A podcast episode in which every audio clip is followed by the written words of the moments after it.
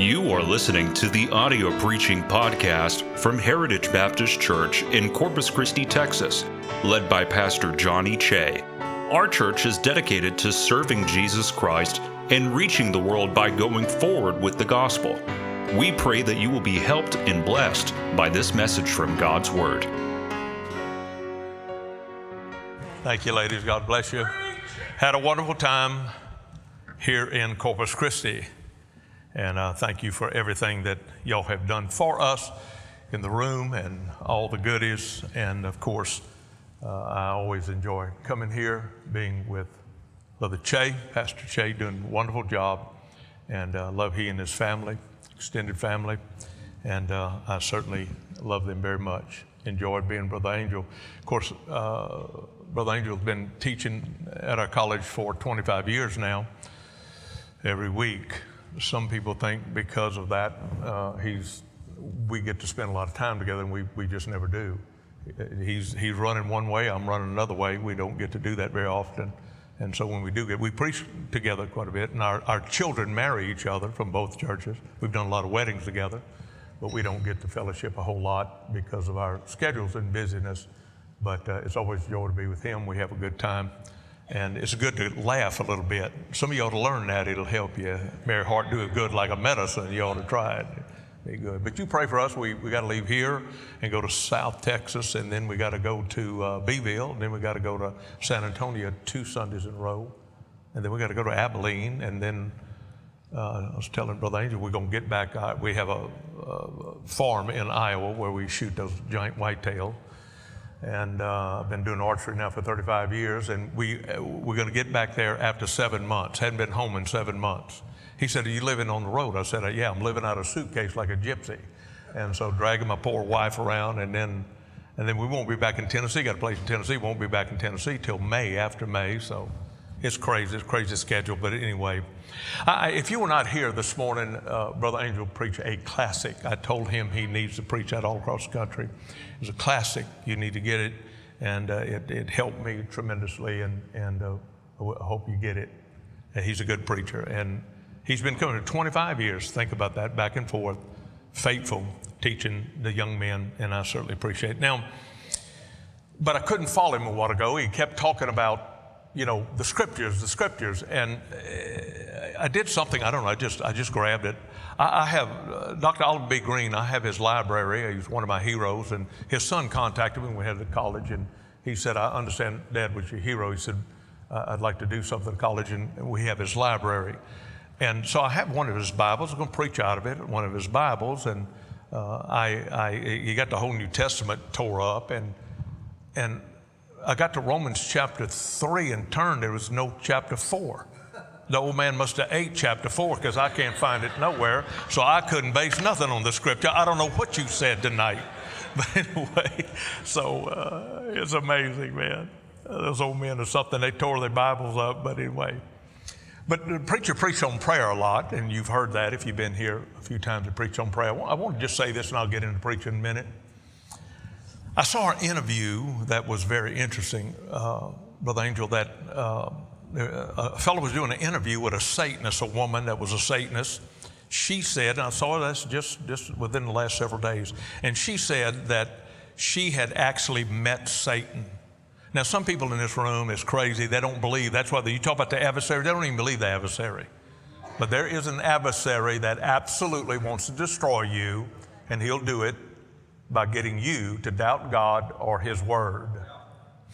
And so she said, uh, and you don't believe in, in some of these things of entering into portals with Satan and be able to open it. It's a fourth dimension, folks. It's right there. It's not very far. And there are people that are in the rock concert and people that are in that that actually entered into that fourth dimension, the spirit world. Mm-hmm. This lady said she did. She said, and I was the head of a, a big group, and she said, I would learn how to astral project. And she'd leave her body. She said she'd go around. She said, and when she met Satan, she said, our trajectory of our, of our program changed, and we began to then focus on ministers and preachers to destroy Christians. So we went from deceiving the world, as the preacher talked about deception The worst deception is self deception. She said, we went from that to then focusing on Christians and especially preachers.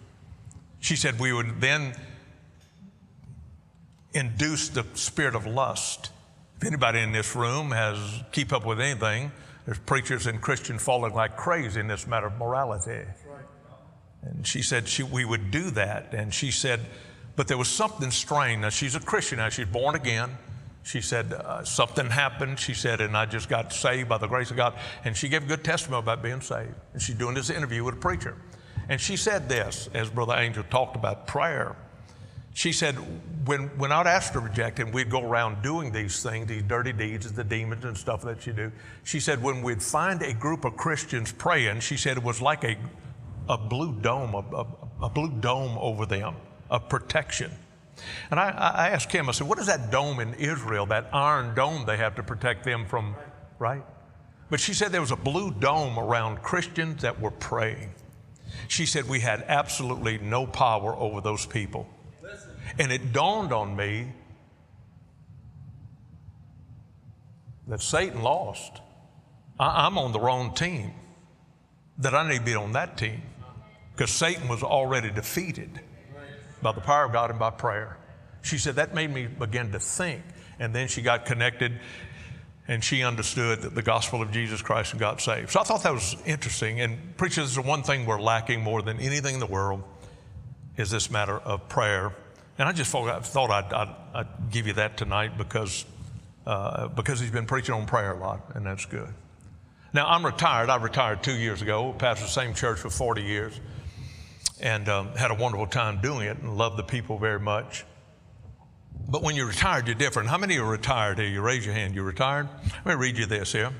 Um, the other day, I went downtown uh, uh, to run a few errands. I went to the local coffee shop for snacks. I was only in there for five minutes, and when I came out, a cop was writing a ticket, a parking ticket, and I said, "Come on, man, uh, you know, how about giving a retired person a break?" He ignored me and continued to write the ticket, and his sensitivity annoyed me, so I called him a Nazi. He glared at me and wrote another ticket for worn tires. So I proceeded to call him a donut eating Gestapo. he finished writing the second ticket and put it on the windshield and wrote a third one. And when I called him a moron in blue, he wrote it again. And, and he said it went on for 20 minutes. He just kept writing tickets the more I'd aggravate him. And the more I talked to him, the more tickets he wrote. And Personally, I didn't care because I came downtown in a bus and the car that he was putting the tickets on. the car he was putting the tickets on had one bumper sticker that said Biden on it 24.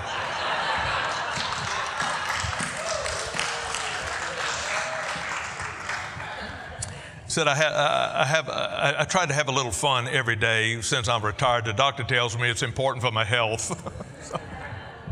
Second Corinthians chapter 4 in your Bibles, please. Second Corinthians chapter 4. Second Corinthians chapter 4. Y'all have been so very kind, and we love you very much. I hope that you take advantage of the book table, please, if you would. We carry those things around. They're good helps, and it'll help you. It will. Do not ever, do not ever take reading other books for the reading of the scriptures, as the preacher said. So very important. The, the reason we have people deceived and going to these chunky church, chunky cheese churches is because they don't know the scriptures. And then when they go to those churches, they're never taught the scriptures, so they don't know any different. At Northwest Bible Baptist Church, we have some of the largest rock and roll churches in the United States all around our church in Elgin. They'll come in our back door, and as soon as they come through the door, they, they'll just stop, and whoever invited them said, Man, we feel God in this place. Now think about that for a minute. And they'll sit there, and I'll talk about John 3, you must be born again, they'll lean over and say, What does that mean? They don't even know what born again is, and they've been a member of that church 15 and 20 years, some of them rock and roll church. Never heard, never read John chapter 3, but never heard being born again. That is so extremely sad. Are y'all listening to me now? Those folks will end up in hell being ignorant, and those preachers will answer for it. Scripture is so very important. Bathe yourself in it, learn it, memorize it, and more so, live it. Second Corinthians, if you would please. And I hope I have these scriptures in my Bible here. I hope that Dr. Greene didn't eat them. Uh, Pick it up, chapter 4, 2 Corinthians chapter 4, pick it up in verse 7, if you would please. But we have this treasure in earthen vessels, that the excellency of the power may be of God and not of us. We are troubled on every side, yet not distressed. We are perplexed, but not in despair. Persecuted, but not forsaken. Cast down, but not destroyed. Always, watch it, bearing about in the body the dying of the Lord Jesus, that the life also of Jesus might be made manifest in our bodies. For we which live are always delivered unto death for Jesus' sake, that the life also of Jesus might be made manifest in our mortal uh, flesh. So then death worketh in us, but life in you. We having the same spirit of faith, according as is written, I believe, and therefore I uh, have I spoken. We also believe, and therefore speak, knowing that He which raised up the Lord Jesus shall raise us up uh, also by Jesus and shall present us with you. For all things are for your sake, that the abundant grace might through the thanksgiving of many redound unto the glory of God. For which cause we faint not, but though our outward man perisheth, yet the inward man is renewed day by day. Paul, you know who I'm talking about, the guy that was shipwrecked, beat. Right, right. You, you know the guy, the, the guy that went through all of those things just short of death. Y'all with me? Read the next verse. When I read this, I just cringe. For our light affliction. For our light affliction, which is but for a moment, worketh for us a far more exceeding and eternal weight of glory while we look not that which is seen, but that which is which are not seen. For the things that are seen are temporal, and the things that are not seen are eternal. 2 Corinthians chapter 1 in your Bibles, please. Chapter 1. Pick it up in verse 3, if you would. Blessed be the God, even our Father, the Lord Jesus Christ, the Father of mercy and the God of all comfort, who comforteth us with all our tribulations that we may be able to comfort them which are in any trouble by the comfort wherewith we are comforted uh, ourselves or comforted of God. For as the sufferings of Christ abound in us, so our consolation also abound by Christ. And whether we be afflicted, it is our consolation and salvation which is effectual in the enduring of the same suffering which we also suffer, for whether we be comforted, it is our consolation and salvation. It's amazing when you read down through the Word of God and really take it as the preacher just preached, that all down through this book, it talks about the Christian suffering. That is not what you're getting in TBN or your typical television religiosity. But all down through this book, it's talking about suffering. And I want to talk a little bit tonight on the ministry of suffering. My Father, I pray that you'd help us, dear Lord, tonight. We thank you for all the, what we've heard, Lord, this conference. We thank you, Lord, for this church and for the good pastor that you've given them, Lord. All I can think about is the future, Lord, of this young man as God grows him and builds him, trusting that the the members of the church would, would encourage him and, and pray for him and back him, that some great things could come here in Corpus Christi. I pray, Lord, you take this simple message tonight, very simple message tonight, but help us to understand some things that are inevitable in our lives. I pray that you do a work in our lives and hearts. We ask in Jesus' name and amen. You may be seated. I, would like to speak on that subject, the ministry of suffering. I hear Christians often use the scripture, My God shall supply all your need according to his riches in glory by Christ Jesus. But what we fail to understand many times is our need is the need to suffer. Nobody in this room will get on their knees and say, Dear God, would you please send me suffering? But the truth of the matter is, many times that's exactly what we need. We love the power of the resurrection. We just don't like the fellowship of his suffering, but you ain't going to ever get his power until you fellowship with him some in suffering. And all down through the Word of God, it talks about that. God normally has a person full attention when he's suffering. Brethren, when we're on the mountaintop, we don't need anything. But we're in the valley, we're always on our face and on our knees saying, Dear God, would you please?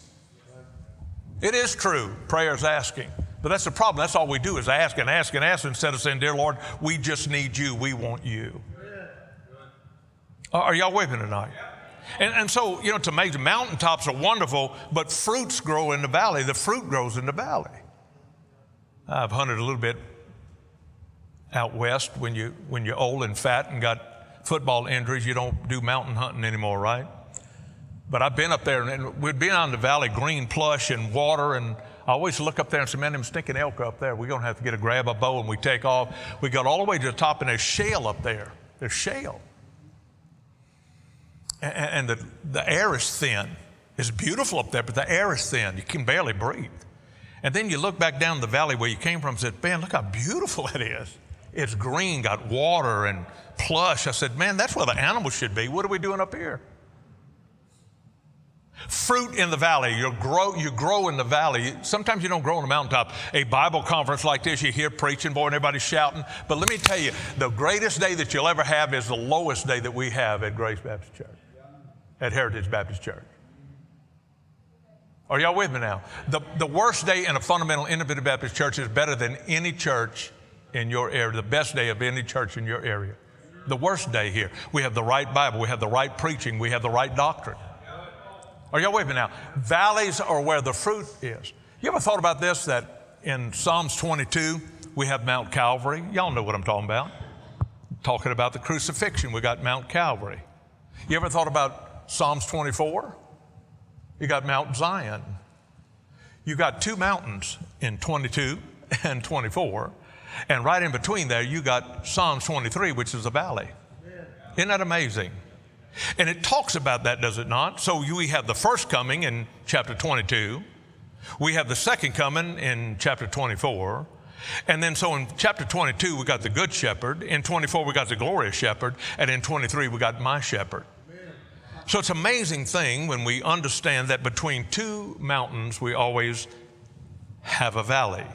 And the valley is where you grow, and that's where the Lord is my shepherd, and I shall not want. When you enter into the valley and the ministry of suffering, God will do something for you that He'll never do in any other time of your life. Now, brethren, I don't want to discourage you at all, but I'm trying to tell you right now, I preach reality right now, and I'm telling you right now, every one of you, I don't give a rip what your name is, you're going to go through a time of suffering in your life. You're going to get a phone call one day. You're going to get a diagnosis one day. And I'm simply saying that God will teach you some marvelous truths in times of suffering and the key is to learn in those valleys without complaining. All of us are good at complaining, especially when we're suffering. We love the mountaintop. We love the shout. We love the good music. We love the good preaching. But man, sometimes when you hit rock bottom and you're crashing and burning, that's when you don't want to praise God. That's when you don't want to shout. But that's exactly when God says that's when you ought to shout because I'm going to do something for you there that I'll never do there. Are you listening now? So uh, you got to ask, you ever ask yourself a question, why me? Why me? There's no accidents in Christian life. God always speaks to his children in various ways. We, we need to understand the ministry of suffering, and we want to shout and rejoice, but not suffering and tears. And if some of you here, you, you know what I'm talking about because you've been through this when you've been on your face and you're just absolutely tore up and God is dealing with you. You're in a valley. There's something going on in your life that you can't explain and He doesn't have to explain it to you, but you're sobbing, you're weeping, and God is teaching you something and you're on your face and you look up to Him and all of a sudden He begins to teach you stuff that He would never teach you anywhere else. So you need to understand two things. Number one, realize it's coming and prepare for suffering. I've been trying to help Kim, we're dealing with her daddy. He's a hard headed German. She's German. I got some German blood in him, French, German, and Spanish. And, and he's a hard headed German. And when he takes his shirt off, and I saw him a couple times without his shirt, it's gross, trust me. But he has so many scars on him. I told him, I said, Ned, you'll never die of internal anything. You don't have any organs. They already took them all out. I mean, he's crazy. I said, they just should have put a zipper there and just took everything out. He got scars everywhere, man. We, we took him on Thanksgiving. He was dead Thanksgiving. I put him in a car. I said, You're going straight to the hospital. Take him to the hospital. He would have died that night. He's still kicking. Nobody believes that this man is still living. I'm going to have to take him out back 40 and shoot him in the head before he dies. But I've been trying to, I've been trying to get Kim, I've been trying to get Kim prepared. She lost her mother, lost her sister, precious sister. I said, one day you're going to lose your precious daddy. Folks, listen, I'm not trying to be unkind. That's reality. If you can't handle reality, you just need to go, go ahead and end it now. That's reality. We're going to go through those times, those hard times of suffering and losing our loved ones and things happening that we cannot explain. And when you don't, that's when people quit. That's when they cut and run we're not prepared because we don't know the scriptures like you preach enough to understand. Just like Brother Roloff said, when you can't track him, you can always trust him. But you got to know the book to understand that folks in the Bible went through a lot. I just read you, well, Paul said this light affliction. That man went through some stuff that none of us have gone through. And yet he called it light affliction. And when I read that, when I was going through the deep waters I was going through, I said, light affliction, wow. Realize it's coming. Prepare yourself. Number two, realize it's appointed by God for good. Come on, folks, talk to me. Romans 8 28, you love to say it, don't you? Yeah, we like to quote that, but we never quote the next verse, 29. Say. We know that all things work together for good to those that love God, to those that are called. But then the next verse talks about the reason He does what He does and brings suffering in life, that we might be conformed to the image of God's Son. God has a way. Somebody would, I guess the singer's talking about being on the, on the potter's wheel. I pray that often, dear God, never take me off the wheel. Keep me there in Jeremiah 18 and work on me and form me into a vessel for the master's use. And when you're in those deep waters of suffering, sometimes God is working on you, taking stuff out of you that you need to get out of you. All of us have things that we need to get out of our lives. We think we're all of that when we're nothing. The truth of the matter is, if you really want to get down to it, and it's too humbling for most people, we ain't nothing but dirt balls. Every one of us. Pharisees don't like that statement. That's why I make it everywhere I go. We're dirt balls. And God made that and breathed the breath of life in it. He took something as worthless as dirt and made it as priceless as a soul. what shall it profit a man if he gained the whole world and lose his own soul? What shall a man give in exchange of? So we're not dirt. I don't know if you know this, not when you die, that's what you're going to turn back into dirt. Don't that make you feel good? You can put a $500 suit on, look pretty good, but you ain't nothing but dirt. And when you think you're more than that, that's when your pride comes in and you got a real problem. Are y'all whipping now? Can you imagine God taking us and loving us so much, a piece of dirt, when He breathed the life in it, He made us a quickening soul? Every, every Sunday here or any time when people get born again, you need to understand that there has been a resurrection. Somebody was dead in trespass and sin was made alive. Isn't that a wonderful thing? I'm simply saying that everything that he does in life is to be conformed to the image of his son. So understand that whatever comes in your life, please don't shake your fist at it. Please don't thumb your nose. Please don't curse God and die. Make sure that you understand that it's there for a reason to make us more conformed to God's son. Job, he lost everything, including his 10 children. Curse God and die? No, no. I came in this world naked, leave naked. I brought nothing in this world, going out of here with nothing. Blessed be the name of the Lord. And with his lips, he never sinned. God was forming him, inasmuch as he was great in the sight of man, but also God's testimony, there's none like him in all the East. Think about that for just a moment. What a great man, but God still had to work on him. I'm simply saying that suffering will cause us to be conformed into the image of God's Son. There's never been a time in my Christian life where I ever wanted to get closer and have his presence because I needed him so bad when you go through the deep waters of life. Now, some of you precious people, I promise you that within short order you're going to get a phone call or a diagnosis that's going to rock your world. Who would ever thought that the individuals I, I've tried to help down through the years, just one phone call, who would have thought that we had to sit there and go through the problems in the deep waters that Northwest did. These boys were young then. Y'all were young. What did you say you were in, high school? Or I think you said you Miss Carla died when she, in high school. It, it rocked the church. I just lost my financial secretary on Thursday, lost my wife on Saturday. It rocked our church the same week. I did all those funerals. Rocked our world. I don't want to go into it very deeply, but I, am just simply saying that, man, I, I, was on my face every day saying, Dear God, I never asked him why. I just understood that somewhere he was forming me and her and our church to be more. You see, everybody likes the strength of Northwest, they just don't like the recipe that, that it takes to have a strong church with strong leadership. But those folks understood because they've been through some deep water too, but they went through deep water as a church because of the suffering when they lost their pastor's wife. And then all of the other members that we lose. That ought to strengthen us and make us understand that. So please, please remember this that nothing ever comes your way that hadn't been approved of God Almighty. There is no, there is no accidents in the Christian life. So there is no oh, oh. So God didn't wake up one day and said, Well, let's look at there. She's sick.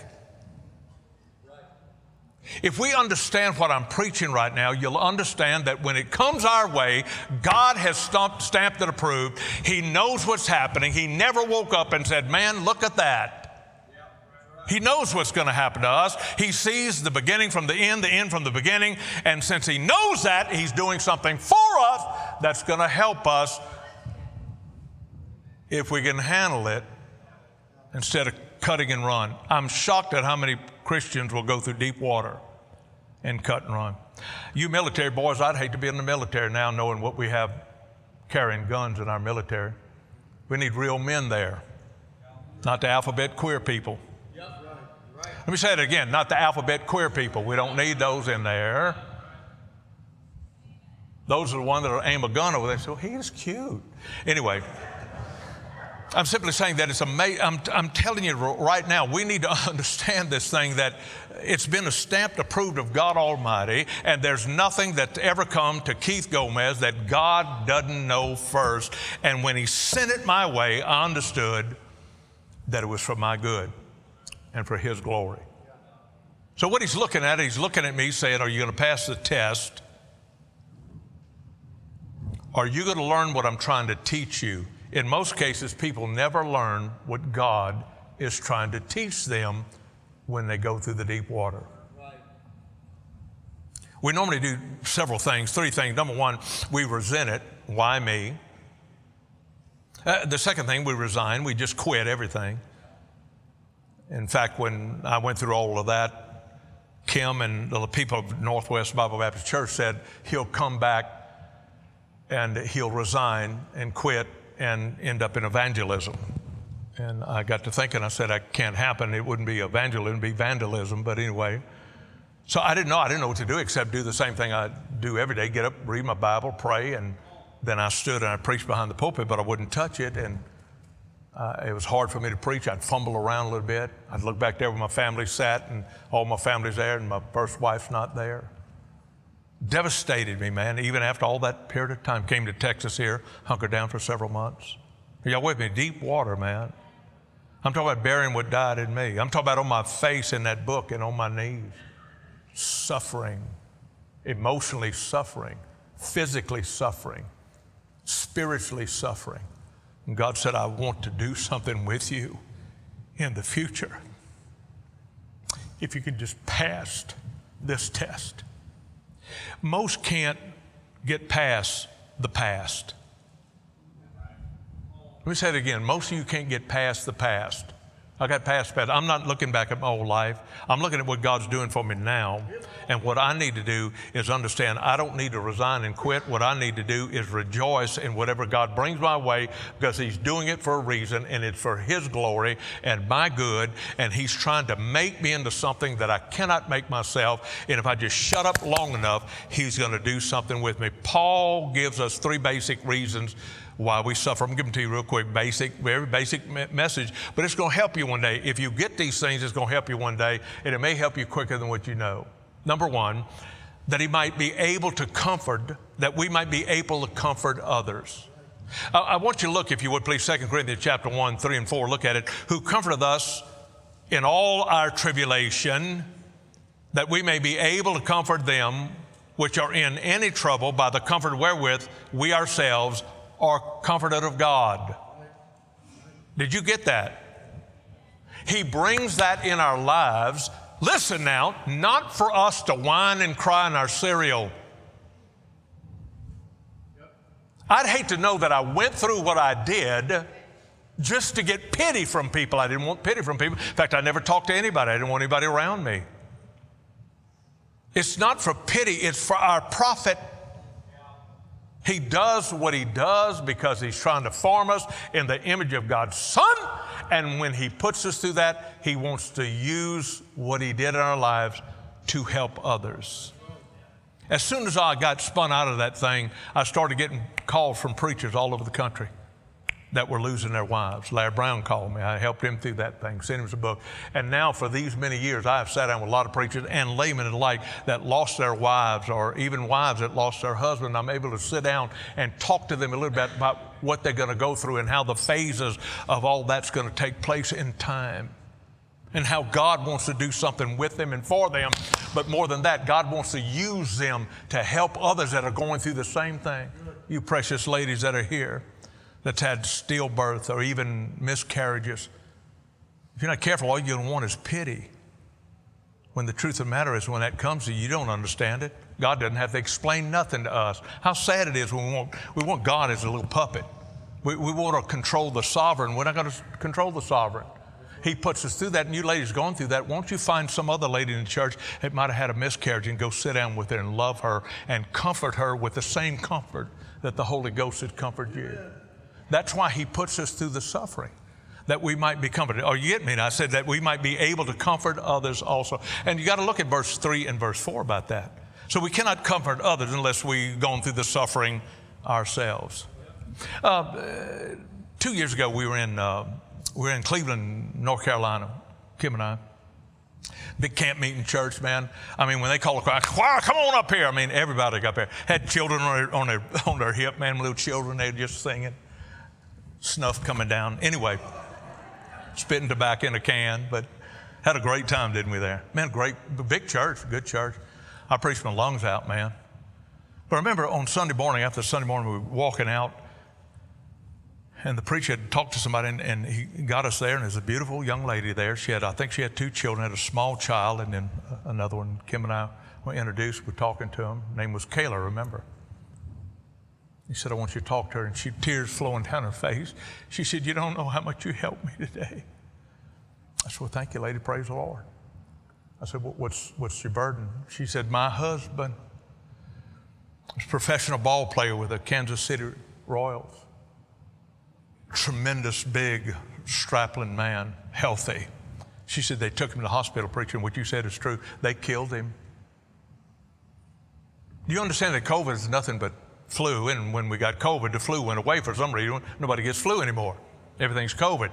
And then they take him and they give him a shot. If, if you don't understand this and you don't agree with that, that's fine. Uh, I won't le- lose a half an ounce of sleep over this stuff. But they're giving them shots that would actually end up with the bottom of their lungs ended up being concrete. Then they'd put them on their stomach and put a respirator on. You can't breathe on your stomach, folks. We're killing people.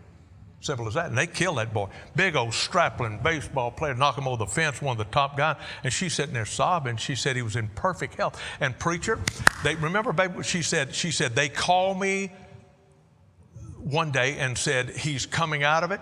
We should be able to, he should be coming home tomorrow. She said, within two hours, he's dead. And she's sobbing. I got to thinking, I, I, tried to help her then. I said, Lady, let, let, me help you with something. And I began to go through some of the suffering and what she's going to go through and what she can do now for their children. Are y'all me now? So, this is what we do. When we go through suffering, the first thing we want to do, we want to go to the preacher and we want comfort from the preacher. Could I help you with something? I pastored the same church 40 years. Preacher can only do so much. We're nothing but flesh. We can give you some nice, soothing words but we, not, we cannot take the place of the Holy Ghost of God, and the book calls him the Comforter.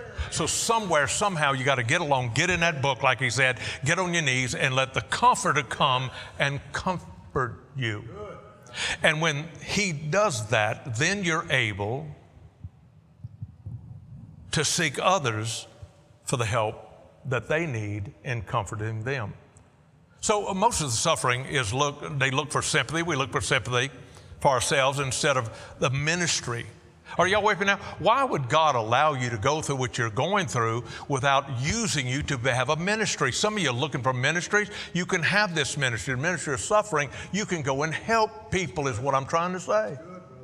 We got a bunch of stinking pew warmers that like to warm seats. They do nothing for God. They're not involved in anything. And the truth of the matter is, not all. We get older. We can't jump as high. We can't shout. We can't go soul winning as long. But I tell you what, everybody here can have a ministry, especially as we get older.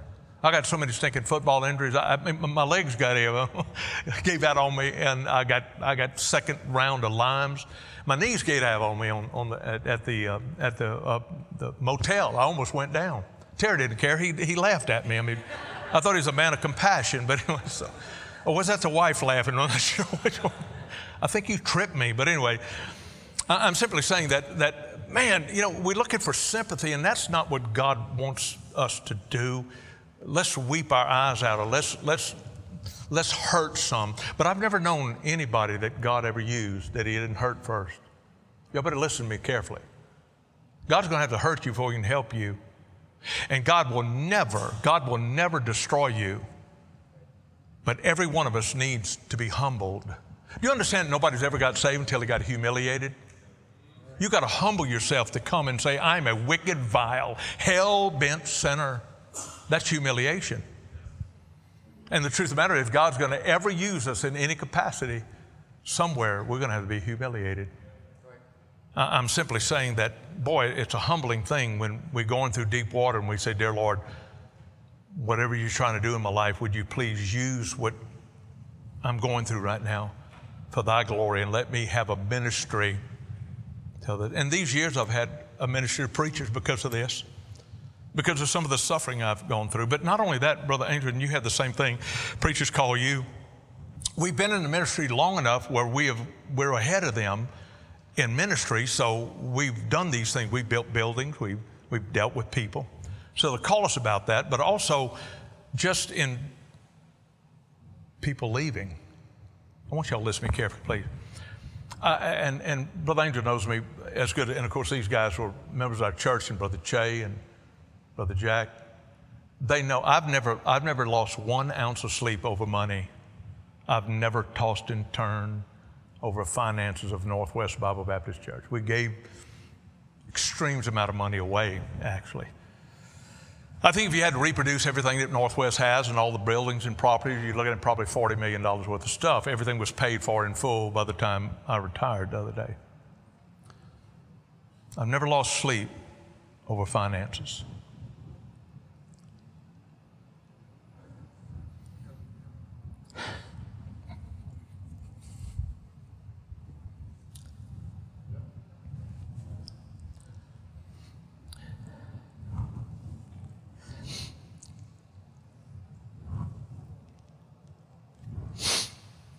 But I spent a lot of time weeping for people. To think that the ones you help the most will hurt you the worst is probably the worst thing in the world that ever happened, preacher. Those are the things that preachers got to get through. The preacher gave a reference of a family that used to sit on the front row, and I knew who he was talking about. Preacher, it seems like the more we help them, the deeper it hurts. The ones you help the most will hurt you the worst. And it cuts deep. Because that's not why we're helping them. We're helping them that they might stay and God would use him in a great way. You don't understand. If you don't have a pastor's heart, you don't understand what I'm talking about. I don't expect you to understand, but would you please hear me? We want God to bless you so much. It's unbelievable. We want the blessing of God on your life. We want the blessing of God on your children. We want all of that. And when we see you walk out of that door, never to come back, you soon take a knife and stick it in just as deep as you can, twist it. I have never lost sleep over money or anything else, or even some problems. People I have. People rebel. People criticize. When you're, when you're in leadership position and you take the scriptures, as the, as, as the preacher said tonight, and you stand upon those scriptures, the problem that you have is not with the preacher, the problem that you have is with the scriptures, if the man is a Bible believing preacher.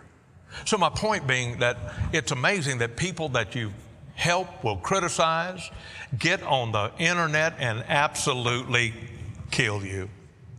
And it's got to be true because it's on the internet. That's funny. You ought to laugh right there. So, we got a bunch of little mice hiding behind a mouse, and what they're doing, because they ain't man enough to come face you. I said they're not man enough to come face you. So they get behind a little computer at, late at night, and then they, they just absolutely character assassinate you. Then you look at them going, man, I paid that kid, I paid that kid's way through school. I did everything that I knew to do to help that child to make it. And yet there he is on the deal. He's on drugs and he's messing around and he's killing. Those things go deep, man. And it cuts deep. And if you're not willing to go through that suffering and understand that those things will happen in your life, even as a Christian, even Christian, not only a pastor, but a Christian, you're not going to make it around here. Are y'all with me? I personally believe that God's about to separate the sheep from the goats. I personally believe we have already entered into World War III, according to Ezekiel 38 and 39. And I believe that then the rapture is going to take place, and then we're going to go through the seven years, and then Battle Armageddon is going to take place. I believe that. And if I'm wrong, I've been wrong before, but I don't think I am in the least. I've been saying it for two years before we ever got into Ukraine. So understand that every, all the actors on the borders of Israel right now, every one of every actor that you read about in the scriptures are on the borders, including Mr. Putin. So it's just about to take place, and I'm just simply saying that, you know, Tozer said it's very doubtful that God will ever use anyone that he's not, has not been hurt deeply. I played a lot of ball in, and uh, I hated practice. I'm sorry. Some of you guys might have loved practice. I hated practice. We're down in Louisiana, of course. You know, you understand that the humidity is so high. I mean, it's uh, August two a days are awful, right? The, the humidity is so, so bad in Louisiana, you clap your hands over your head and it rains, right? And you almost need gills when you breathe. I mean, it's just, it's awful, right? Hated it, I hated it. Blood drills and, you know, bear crawls and all that stuff, man, and just, just, I mean, hitting. And in my day, we actually hit. We actually tried to take care of the quarterback in good fashion. Now you can't even touch a little sissy. But anyway, because of that, man, I have injuries everywhere injuries everywhere. I hated practice, but I sure liked the success on Friday. I like to play that game. Are you with me? And the practice and the suffering and the sweat you don't mind me getting gross because every now and again I kind of sense like Pharisees. So I just want to say it. See, back in our day, we didn't have a place where the coach was so nice to us that he, it's water break time, Gatorade time, boy. Never. We didn't have none of that. They'd put them suckers in jail today, man. Man, we'd wipe sweat, you know, and stuff. We'd sneak over there and get that rag and squeak that, that, that sweat in our mouth. That's gross, isn't it? I'm glad I did that just to help some of you, help some of you Pharisees. just squeeze that sweat just to get some hydration. We'd spit cotton, man. Are you with me? Hated it. But man, when game time come, all that we went through was for that time. Could I say this that all that God will bring you through is for game time, and I, I say that loosely, you know what I'm talking about. Because there's going to be t- come time when the realities of life going to hit you right square in the stinking face. And if you're not ready for it, and you don't understand that He's trying to put you in a ministry, you're going to really, really be suffering. So, deep hurt is more than just physical. Sometimes it's emotional, but more than that, when your motive is judged. Preacher, what you're going to have to do is you're going to have to understand some of us older preachers, we've been through that. When people begin to judge your motive, man, that is, that is cutting deep, man, because they don't know our heart. And when a person does that, you really got a problem. I mean, no one knows the suffering and what more about what I'm talking about tonight than Jesus Christ. He was misunderstood, ridiculed and mocked, gossiped about, spit upon, slapped in the face, cursed and laughed at, and embarrassed, suffered pain, real pain, wept over dear loved ones and loved ones who had forsaken him. Jesus was betrayed by his closest friend, Judas, the treasure of the whole group, sold him out. Are y'all with me now? You, you look at the life of Jesus Christ. He suffered. That's why he said the power of his resurrection and the fellowship of his suffering. Those that you love the most will hurt you the worst. The nights of weeping. My first wife, Carla, made this statement quite a few times. Never told Kim, never told Kim. But she told me. She said, Sweetheart, what goes on at night with you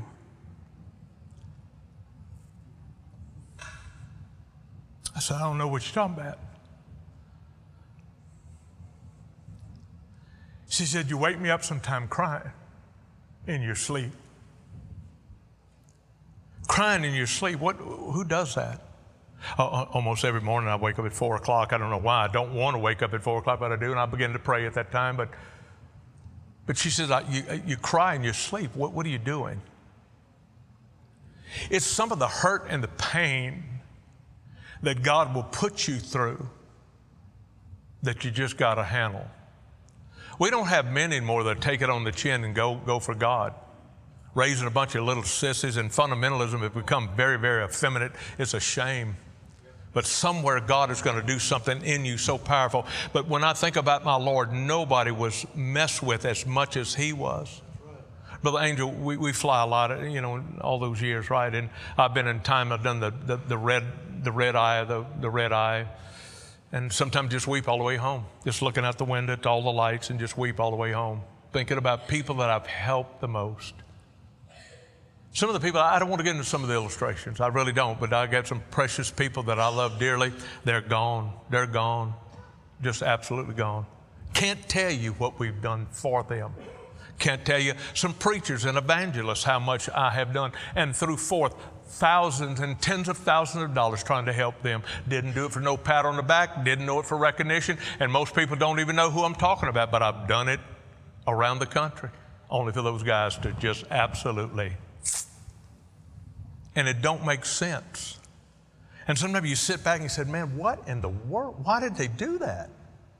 Could I say this? And you must understand something that the devil is real. The adversary you talked about is real. And sometimes he enters into a person, give them that bad spirit he talked about today, and all of a sudden they do things they don't, I don't think they really understand what they're doing.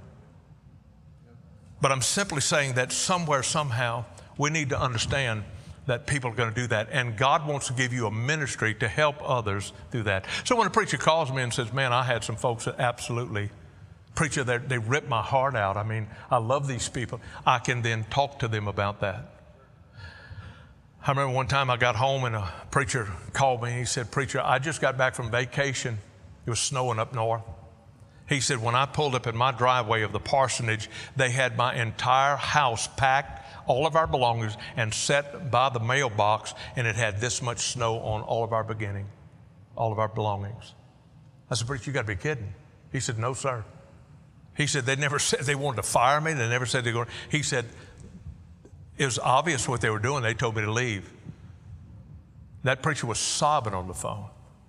I got to thinking, man, how dirty is that? But that happens a lot of times, and I was able to help that brother. I'm simply saying that we need to understand. I got to hasten. The second thing I want to say is that we need we, we, we, that that we might not trust in ourselves. Why does He give us those ministries of suffering? That we not, might not trust in ourselves. Look at verse 9, if you would please. But we had the sentence of death in ourselves, that we should not trust in ourselves, but in God, which raises the dead. Look, look at me, listen. God wants us to run out of soap. We, we got too much of ourself. We're too self reliant. Do you understand that dope addicts and drug addicts and alcoholics and prostitutes, they're bad advertisement for Satan? Satan wants people to live independent of God Almighty. That's it.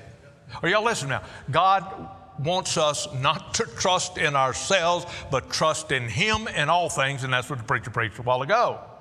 He wants us to run out of soap, run out of our self reliance. In the United States of America, we're always talking about pulling ourselves up by our own bootstraps. We're more interested in NASDAQ and Wall Street and our little financial uh, empire that we built. We're so into materialism that just in short order, it's going to take one phone call from Washington and everything we have is gone. Now, what you going to do? You're going to run out of soap. you better make sure that you trust in the living God. He wants us to end ourselves, and God is not interested in what you're going through half as much as how you're going to come out when it's all said and done. When you through with the suffering, God wants to know, did you learn the lesson that I tried to teach you that you might get help others? And it's interesting our attitude and what we have left after He's through with us in our suffering and the trial. Are y'all me tonight? I hope that you're making the mental and spiritual leap of Job when he got through with all that he went through. The funeral of 10 of his precious children and lost his entire wealth. And the man still had a good attitude and loved the God with all of his heart and all of his mind and all of his soul. You know, his friends came, they didn't have cell phones, but his friends came from different places and they sat down in the ash heap while he was scraping the sour balls. They never opened their mouth. Read it, I think it was seven days, never opened their mouth. That's friends, brother. A friend is one that'll show up when you're going through adversity. They sat there for seven days. And then they become Baptists in chapter four. and they began to accuse him you're going through this because you're a sinner, you're wicked. You look, you look at it, and then for the rest of Job, and I don't know, preachers can help me with this, the rest of Job, it seems like he's defending himself against those men. Then finally, you get over there, and God tells him, if you read Job right, then God tells him, Shut up, Job, you talk too much. Put your hand over your mouth. Tell me. And he began to question Job about creation. Job couldn't answer him. Job said, I, I, I repent in sackcloth and ashes. I'm sorry. And then he started praying for his friends. God gave him twice as much. Are you with me now? Job went through that that he might be a blessing and a help to others. I'm simply saying, folks, that God wants us to run out of soap. We need to understand the songs that we sing. I'll be through in a minute. Just listen. The songs that we sing. Preacher, thank you for the good music. I hope we listen. Sometimes we sing it out of memory, but we really don't adopt the word. Let me tell you what happened when I lost my first wife. Every spiritual song we ever sung for all those years became so meaningly, meaningful to me. Before we just sang it, but they became meaningful to me. How firm a foundation, ye saints of the Lord, as laid in your faith in his excellent word. What more can he say than to you he hath said? To you who for refuge to Jesus have fled. Fear not, I am with thee. Oh, be not dismayed, for I am thy God, and I will give thee aid. I'll strengthen thee, help thee, and cause thee to stand upheld by my gracious, omnipotent hand. Through, when through deep waters I call thee to go, the rivers of sorrow shall not overflow for I will be with thee, thy trials to bless, and sanctify to thee thy deepest distress. When through fiery trials their pathway, pathway shall lie, my grace all sufficient shall be thy supply. The flames shall not hurt thee, I only design thy dross to consume, and thy gold to refine. When God brings you through those suffering, what He's trying to do is get the best of you. And the truth of the matter, what suffering will do will either, either bring out the best or the absolute worst. You'll find out what you really are when you go through suffering. So, the third thing I want to say quickly is we learn to give thanks in all things. Look at verse 11, if you would please. Ye also, helping together by prayer for us, that for the gifts bestowed upon us, by the means of many persons, thanks be given by many on your behalf. It's hard to thank God when you're going through those times. Are, y- are y'all with me, folks? Please. I don't want to bore you with this. I'm just trying to tell you what some of the things that God allowed me to go through. I mean, when you walk into a room, when you get a phone call when you're up in up in a, up way up in almost Canada with your staff, taking them fishing and the entire staff, large staff, and when you come out where you got phone service, and you get a phone call from a preacher friend down in California, and he said, Brother Gomez, you need to call me immediately. Your son has had an accident. And I called and he said, Preacher, they're trying to harvest your son's organs. When he said that, folks, I literally melted. My knees got weak. I said, Do what? He said, Your son hit a tree on a motorcycle doing about 100 miles an hour. They scraped some of his brain off the concrete. They put him on a flight, took him to Sacramento, cut his scalp, brought it up under his chin, and put his head together with titanium plates and screws. We flew there, and by the time I got back to Elgin, caught a jet, went over there. Are y'all with me? This actually happened. I'm not giving you some illustration that may not be true. And me and my first wife walked in, and I laid hands on that boy. I got pictures. You want to see the picture? If you want to be grossed out, you see me after. I'll show you. Gross. My boy. It's my baby boy. Head swole up. Stitches everywhere. And me and Mama went up and laid our hands on him and said, Lord, we thank you for giving him to us for these years. How do you thank God for something like that? But Lord, if you'd just give him to us a few more years, we'd appreciate it. Because he was done. They said he was done. He was going to die, no doubt, no, no doubt about it. I said this recently, preacher, that there's a woman there, a nurse. We witnessed all the nurses and doctors, and the nurse there, she said, I'm born again, preacher, I'm, I'm saved. 50 days later, that boy walked out just like this. He walked out of that hospital just like this. And that lady, that nurse just stared at him. And she looked at us. She wrote me a card. I still have it somewhere. And she said, I, I, I experienced a miracle. She said, I get them off the top, off the flight all the time, the helicopter. I know who lives and who doesn't. And most of them have motorcycle wrecks, never make it. And your son, for sure, was never going to make it. Mike Johnson was there. He said, Preacher, when I was at the ICU where he had the wreck, he said the entire floor of ICU was that much blood all over it. Every white towel was red.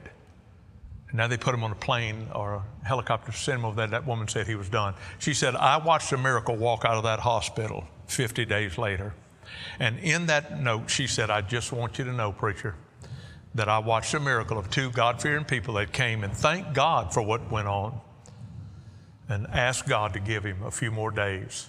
And I saw a miracle. I want you to know that I've, I've now retired early from the hospital and I'm going to be a medical missionary now across the world. And she left and went to be a missionary. Think about that for just a moment. See, that's what happens when God gives you a ministry and people are watching you very carefully. I, I, got to wrap this up. And so we need to understand that you can't thank Him until you comfort others, until you do the first two things I said to comfort others and then not trust yourself. Then and only then can you obey 1 Thessalonians 5.18 in everything giving thanks, for this is the will of God in Christ Jesus concerning you. You need to understand that these sufferings are for your good and for God's glory. This is not a ringtail sermon. It's not ringing the chimes. I'm not trying to do that. I'm trying to give you some reality of some of you in the short order is going to end up in a place where you never thought you would ever be. And I'm trying to get you some facts that when that time comes, somewhere, somehow, you're going to have to report to duty and said, Lord, I don't understand it all. You don't have to explain it all to me. But when you said give thanks in all things, I'm giving you thanks. Folks, it's hard to give God thanks when you're going through that, but He commands you to do that because in all things we're to give Him thanks. That's a hard thing to do. Turn to Isaiah chapter 43, if you would please. Isaiah chapter 43. I saw this and read this this morning, and I thought it was interesting. And I'll, I'll, uh, I'll be done in just a second here. I want you to see it in Isaiah 43.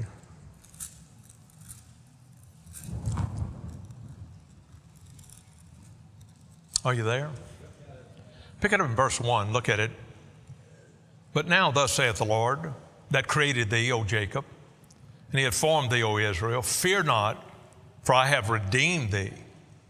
I have called thee by thy name, thou art mine. Aren't you glad that God knows your name and you belong to him? Watch it. When thou passest through the waters, I'll be with thee, and through the rivers, they shall not overflow thee.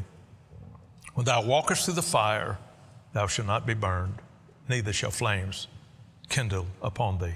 Look at verse 3 For I am the Lord, thy God. Folks, when you go through the deep waters, He's right there with you. Are y'all listening? Standing in the shadows right there. Preacher's not always available, but the Lord's always available. Are you with me now? And so it's one thing to go through the suffering, it's another thing when you're absolutely immersed in it, as we were, and then hear your wife drown her own body fluids.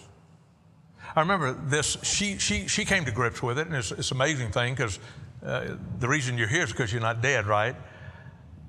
But people that are dying, we doping them up so much in the hospital, we're not getting their testimonies of dying saints anymore. They're too loopy. But she was not quite that way. She went home. She didn't want any IV. She didn't want to eat. She didn't want nothing. All she wanted is every now and again some pain for the cancer she had. Because of that, her eyes became as crystal clear blue, beautiful. She's in a, she's in a bed, snowflakes coming down this big around in Eldred. Brother Angel, I don't know if you, if you came there and saw, but there was flowers. Kim was there. She was friends with my daughter and, and my wife. There was flowers on three floors of our home, every square inch, hundreds and hundreds and hundreds and hundreds of big bouquets of flowers from all over the world. She's looking at that snow falling. She's laying in bed. And she looks at me. She said, This is a beautiful day, isn't it? I'm looking at her. I said, I mean, I'm, I'm dying inside. And she's saying how beautiful it is. And I said, Why do you say that? She said, Listen, I'm living my funeral. I said, Explain. She said, Smell the flowers. Look at the snow outside. She said, Who gets to live their funeral? This is wonderful. I'm good with this. I was not good with it at all. I want you to turn, please, and I want somebody at the piano right now. I want you to turn in your songbooks to number 426. We want to read this, and I want you to listen. That's the problem. We, we, we sing songs and we really don't take them to heed. I want you to, I want you to look at it because, folks, God doesn't owe any of us any explanation about anything. Are y'all whipping now? No explanation. He don't have to tell you why about anything. That's why you got to trust Him. That's why I say we got to run out of soap. Run out of soap.